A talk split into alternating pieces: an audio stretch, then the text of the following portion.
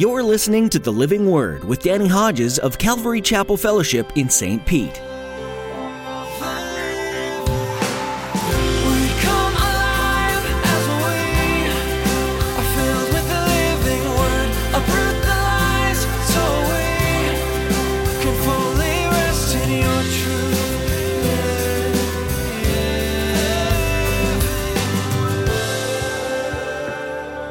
Say, I'm not going to look at that pornography anymore. I'm not going to look at it anymore. I'm not going to look at it anymore. Thank God. I'm not going to think about her anymore. I'm not going to think about her anymore. I'm not going to get into bed with her. I'm not going to commit that sexual immorality. And then all of a sudden, there you are in the bed with him, and you've relieved the suffering. Listen, Jesus Christ was tempted in every way, and he never gave in. He knows the ultimate, ultimate feeling of resistance. In the book of Hebrews, we learn that Jesus Christ was tempted in every way, just like we are. But when he was faced with temptation, he never gave in. He never experienced the release of scratching that itch of temptation. He resisted, and he felt the discomfort of resisting.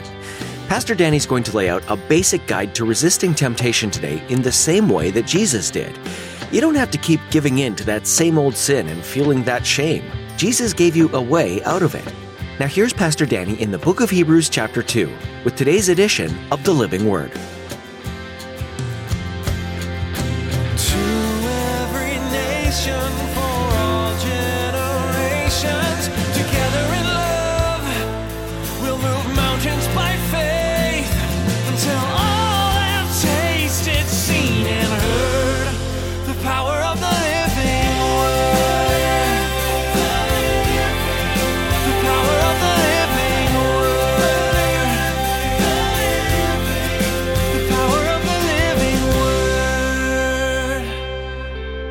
When I consider your heavens, the work of your fingers, the moon and the stars, maybe the moon was out, which you have set in place, what is man that you are mindful of him? The Son of Man that you care for him. You made him a little lower than the angels and crowned him with glory and honor. David's out. He's looking at the stars. He's perhaps looking at the moon. And he's thinking about all the creation. And he says, as he looks at the creation, he says, Oh Lord, in all this beauty and all this creation, who am I? Who am I that you would consider me? That you would have thoughts about me? That you would have thoughts about us as human beings? Night I'll never forget years ago on a trip, mission trip to Bolivia, and the few of us that were together were way up in the mountains, way up in the mountains, highest I've ever been. And we were out at night on this road and driving, and there's no other traffic. It's every maybe hour and a half you'd see another car. And uh, we stopped. We pulled over to the side of the road, and we all got out. And when I got out, I looked up, and I was, I've never experienced anything like that because I've never seen the stars that bright before.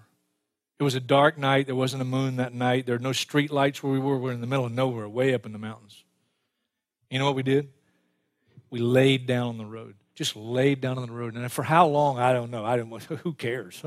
wasn't going to look at a watch, you know. And we just looked up, and those stars were seemed about as close as these stage lights to me.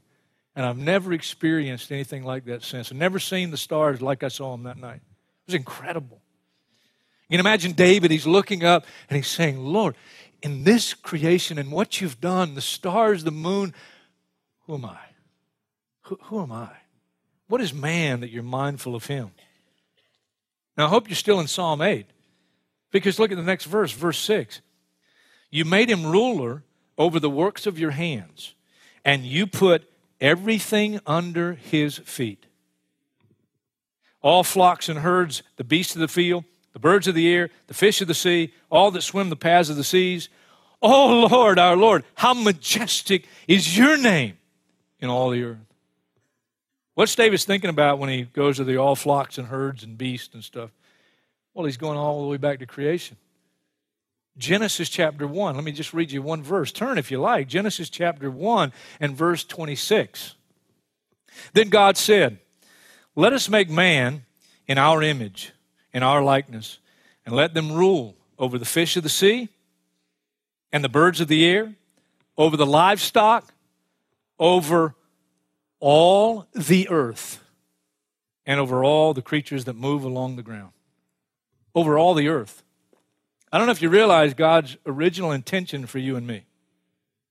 You know what God's original intention in creating you and I? He creates us a little lower than the angels, but He has plans for us. He has plans for us. We're going to be kings, we're going to be priests, we're going to have dominion. Dominion. We're going to rule. That was God's original intention when He created Adam and Eve to rule over the earth. Now, let me clue you in on this if you're not aware. You and I do not rule over the earth right now. We do not. You know who rules over the earth? Jesus called him the prince of this world. Ephesians 2, he's called the ruler of the kingdom of the air. That would be around our planet and, of course, earth. How come Satan's ruling the earth? Remember temptation in the wilderness? Jesus tempted by the devil, and one of the temptations was he took him up on this high mountain. He showed him all the kingdoms of this world. He says, All you got to do is bow down and worship me, and I'll, I'll give them to you. Now, that is not a temptation unless Satan has the right to give the kingdoms of this world to Jesus. It's not a temptation unless he has the right. How do he get that right? How do he become the ruler of this world? Well, Genesis chapter 1, you don't have to read much further. By the time you get to chapter 3, our great, great, great grandparents, Adam and Eve, God puts them in paradise. He's already said, now enjoy. And, uh, you know, He gives Adam the most beautiful woman in all the world.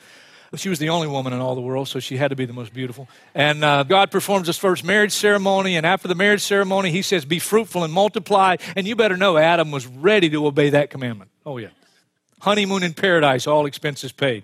The man and his wife were naked, they felt no shame. There's no sin. And then the tempter comes, the devil comes, deceives the woman. She turns and she disobeys, and, and her husband disobeys with her. They both fall to temptation into sin. And that's why you and I are conceived in sin. And don't think you would have done better or I would have done better than Adam and Eve. Come on, they were our Michael Jordans in the garden. They fell, they failed. And in failing, they forfeited the dominion that God intended for them. Do you know that? One of the titles for Satan, Lucifer, the devil, is usurper. Usurper. To usurp is to take something that's not rightfully yours, you usurp it. And here, Satan would not have been able to usurp except that Adam and Eve forfeited and allowed him to come and take what was rightfully God given to them. They forfeited. You see, a few minutes ago, some of you who have followed the prosperity teachers, and I use that word that God's intention is to, for us to have dominion, dominion. You're thinking, finally, Pastor Danny is getting on the right track and he's going to teach the prosperity gospel. I don't believe in the prosperity gospel. I don't believe it's biblical. Because let me tell you something if you believe in the prosperity gospel, there are some people in Colorado that are having a real difficult time with the prosperity gospel today. Some people having a real difficult time. Back in our text, you crowned him with glory and honor and put everything under his feet. But wait a minute, wait a minute. If God put everything under our feet, he gave us dominion. What happened? Well, we forfeited that and we gave the right to Satan. And now Satan is ruling this world. And he came to kill, to rob, and to destroy. And he wants to destroy you, he wants to destroy me. And all the evils of the world, it's not God's fault, it's Satan's fault and it's our fault and put everything under his feet. In putting everything under him, verse 8, God left nothing that is not subject to him. Yet, at present, we do not see everything subject to him. We do not. If we did, there wouldn't be families grieving in Colorado. There wouldn't be families grieving here. If everything was subject to him. And again, God intended that for us, for us to rule and reign by his authority. 1 John 3 8, the last part simply says this that Jesus came to destroy the work of the devil. What we allowed Satan to do in the Garden of Eden, and we forfeited our right that God intended for us, and we let Satan usurp, usurp the new covenant, Jesus Christ and his sacrifice on the cross, guess what? Because of his sacrifice on the cross, everything that we gave away, he got back for us. Did, did you hear that? Everything we gave away, everything Satan now has in terms of ruling this world, one day, one day Jesus is coming and he's going to set up his kingdom and he's going to make things right once again. And of the increase of his government and peace, there will be no end. There's coming a day, listen, I am going to live in a world, blows my mind. I am going to live in a world where there's no more death. Can you imagine that? Can you imagine? I'm going to live in a world where there's no more death. You will not go to a funeral in the world I'm going to live in. Not only will you not go to a funeral, there's no more mourning. You won't cry over anybody. You won't cry over the loss of anything or anyone. There'll be no more death, no more mourning, no more crying. Imagine the world, the world that I'm going to live in one day. I can't even get a hold of it in my mind, but I know it's true because God told me. I'll never cry again. Never cry again. There'll be no more death, mourning, crying. Oh, and this last one I appreciate. Oh, there'll be no more pain. There won't be more pain. You don't even have a pain in the neck in the world I'm going to live in. And thank God you won't be one. Yet at present, we do not see everything subject to him. Verse 9, but we see Jesus. I see Jesus by faith, but it's not blind faith. Come on, not blind faith. There's more evidence about Jesus Christ and for him and the gospel than there is about George Washington. And I believe in George Washington, but I believe more in Jesus Christ. But we see Jesus, who was made a little lower than the angels, now crowned with glory and honor because he suffered death, so that by the grace of God he might taste death for everyone. He tasted death for you. Fascinating. Let me just read you one scripture and we're going to go on. Romans chapter 8. Don't turn to it. Let me just read it for you. Verse 18 I consider that our present sufferings, you got to really get a hold of this. Our present sufferings are not worth comparing with the glory that we will be revealed in us. The creation itself waits in eager expectation for the sons of God to be revealed. For the creation was subjected to frustration not by its own choice, but by the will of the one who subjected it, in hope that the creation itself will be liberated from its bondage to decay and brought into the glorious freedom of the children of God. We know the whole creation has been groaning, as in the pains of childbirth, right up to the present time. Not only so, but we ourselves, who have the first fruits of the Spirit, groan inwardly as we wait eagerly for our adoptions as sons, the redemption of our bodies. For in this hope we were saved. But hope that is seen is no hope at all. Who hopes for what he already has? To put it in context, we don't have complete dominion now. We got to deal with sickness, we got to deal with disease, and we got to deal with death, and we got to we got to deal with those things. And thank God Jesus has made it possible for us to be able to. Who hopes for what he already has? But if we hope for what we do not yet have, we wait for it patiently. Okay, let's finish the text. Hebrews chapter 2, verse 10 and bringing many sons to glory, it was fitting that God, for whom and through whom everything exists, should make the author of their salvation perfect. It means mature through suffering. Both the one who makes men holy and those who are made holy are of the same family. So Jesus is not ashamed to call them brothers. Did you get that? Even though he's King of kings and Lord of lords, even though he's my Savior, even though he's seated at the right hand of the Father, and I'm seated there spiritually and will one day be on the throne with him, and yet he doesn't say, You're my servant, you're my subject. He says, You're my brother. Proverbs 18 24 says, There's a friend that sticks closer than a brother. I know his name. His name is Jesus. So Jesus is not ashamed to call them brothers. He says, I'll declare your name to my brothers. In the presence of the congregation, I'll sing your praises. And again, I'll put my trust in him, my brother. And again, he says, Here am I and the children God has given me. Since the children have flesh and blood, he too shared in their humanity, so that by his death he might destroy him who holds the power of death, that is, the devil, and free those who all their lives were held in slavery by their fear of death. Please keep your ears open. Until I was 19 years old, I was really afraid to die. You know you don't know when you're going to die, right? You know you're going to die, but you don't know when you're going to die. You know that, right? You're going to die. Listen, there ain't nothing you can do about it, okay? And I look in the mirror every day, there's nothing I can do about it. Every time I get on an airplane, I think, I, oh God, may your angels, if these wings die and these engines die, may your angels take this thing home. Now look, I, till I was 19 years old, I was afraid to die because I'd been told as a young boy about Jesus. I believed in Jesus. I believed that He died on the cross. I believed in the gospel. I just never received Jesus as my Lord and Savior. And so I knew I was going to hell. I knew. I knew that. That's why I was afraid to die. That's why you get in the car and you, you punch in that eight track. Eight track's a little rectangular little thing. Uh, used to play music. And you turn the Doobie Brothers up real loud. and you take an extra sip of that beer or whatever your choice of drink is. You take an extra toke and you go party, man, because I didn't want to think about death. I didn't want to think about partying. And I was afraid to die. I was afraid to die. And then, 19 years old, I received Jesus Christ as my Lord and Savior. I'll never forget that evening when I laid my head on the pillow, the amazing confidence that if I died in my sleep, I knew where I was going. I was going to be with Jesus.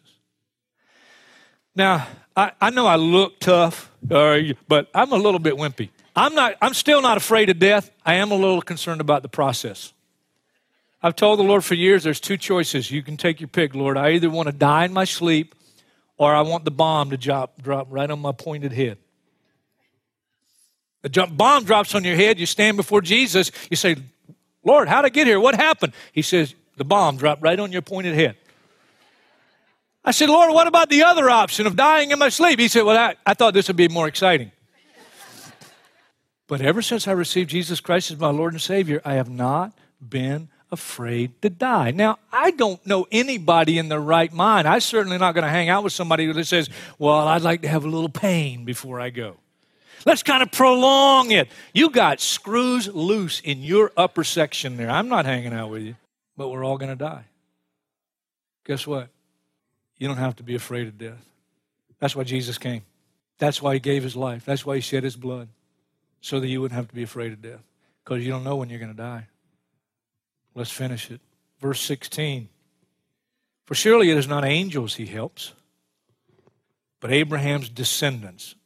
I'm just going to tell you quickly Abraham's descendants are spiritual descendants he's referring to. We know that from Jesus' conversation in John chapter 8 with Jewish people, and they say, We're Abraham's descendants. Children of Abraham. And he says, If Abraham were your father, you'd do what Abraham did. But you're trying to kill me. You're of your father, the devil. So he's talking about spiritual descendants. And you just read Romans chapter 4 and it makes it very clear. What does it mean to be a spiritual descendant of Abraham? Very quickly, God said to Abraham, through your seed, singular word, all the nations of the earth will be blessed we know Abraham and Sarah had a miracle child, and that child, Isaac or Isaac, was a type, a type, a representation of the seed that was referred to by that singular word, Christ. Christ, Jesus Christ. And it says, when God spoke that to him, he believed God, and it was credited to him as righteousness. Descendants of Abraham spiritually are just simply those who believe in the Messiah, Jesus Christ and have put your faith in Christ, the Messiah, Jesus. And Abraham looked forward, and all the descendants, uh, spiritual descendants of Abraham, Old Covenant, look forward to the coming Messiah. We look back at a Messiah that's already come. Same faith, same way to be saved. Are you with me? Okay. Abraham's descendants. That's who he's looking to help. Verse 17 For this reason, he had to be made like his brothers in every way, in order that he might become a merciful and faithful high priest in service to God, and that he might make atonement for the sins of the people. Because he himself suffered when he was tempted, he's able to help those who are being tempted. Only a human sacrifice was sufficient to pay the price for our sin. Couldn't be a goat or a bull or anything like that. You know, it had to be a human being. Jesus, the God man. He's a high priest. A priest is different from a prophet. A prophet gets God's words and says, Here's what God says, here's what God says. A priest represents God before the people. He intercedes for them. He's our great high priest, Jesus. And he paid the price for our sin. And now he wants to help us. He wants to help us. Let me read you this. I couldn't have written it better. Mercy is more than an emotion. For example, suppose you were driving in the country and came across an accident in which a victim was lying in the road with no one to assist him. You ache for the person. You feel a surge of compassion, but you do nothing and drive on. Why? Because you're unmerciful. To be merciful, one must act to alleviate another's pain. Jesus repeatedly modeled this in the Gospels when he had compassion on the hungry or the ill or the grieving, and then mercy in meeting their needs. So we understand that in being our merciful high priest, Jesus emotionally gathers up our needs to himself, and then in mercy, does something about them. This is a stupendous revelation. A God who has personal emotion at our miserable plight and then springs into action even more. Our Lord's compassion and mercy are sensitized by the fact that He was really one of us and experienced like miseries. He knows how it feels. Isaiah 53 about the Messiah says he was a man familiar with sufferings and acquainted with grief. I hope you never say to the Lord this Lord, you really don't know what I'm going through. That is not true. As a matter of fact, Jesus Christ knows more of what you're going through than you can imagine. Hebrews 4 verse 15 we do not have a high priest who is unable to sympathize with our weaknesses but we have one who has been tempted in every way just as we were just as we are yet was without sin. Yet was without sin he never failed. He never gave in to temptation. Some people take that and twist it and think well if he never gave in to temptation he doesn't understand uh, the, the weight of what i'm experiencing. No no he understands it even more. You understand it was the hostess twinkie that's your problem and you're saying, I don't want, I'm not going to eat it. I'm not going to eat it. I'm not going to eat it. Oh, I feel better. Why? You just gave in a temptation and you relieved your suffering. You say, I'm not going to look at that pornography anymore. I'm not going to look at it anymore. I'm not going to look at it anymore. Oh, thank God. I'm not going to think about her anymore. I'm not going to think about her anymore. I'm not going to get into bed with her. I'm not going to commit that sexual immorality. And then all of a sudden, there you are in the bed with him, and you've relieved the suffering. Listen, Jesus Christ was tempted in every way, and he never gave in. He knows the ultimate, ultimate feeling of resistance. That's why in the Garden of Gethsemane, he sweat, and the sweat was mixed with blood. It's a medical term called hematidrosis, where you're in such strain emotionally that the corpuscles begin to give way, and you actually begin to sweat blood mixed with your sweat. And he said, Father, if there's any other way, let this cup pass from me. He didn't want to die, he didn't want to go to the cross. Father, if there's any other way, yet not my will. And he resisted and he didn't give in. Don't ever say to God, don't ever say it. You don't know what I'm going through. He knows what you're going. He wept. Jesus did at the tomb of Lazarus. He knows what it is to lose somebody you love. As a human being, because he himself suffered when he was tempted, he's able to help those who are being tempted.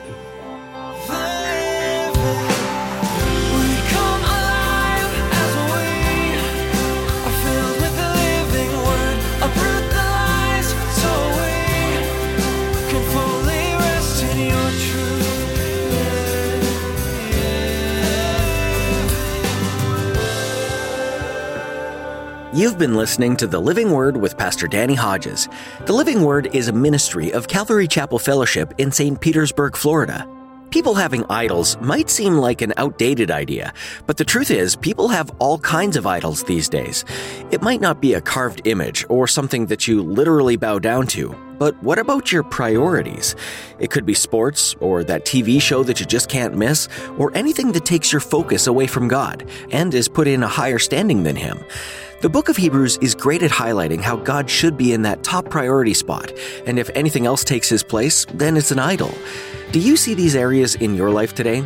Well, we all have things that we need help to keep in check, and Hebrews provides a solid reminder of who God is and how nothing else can compare.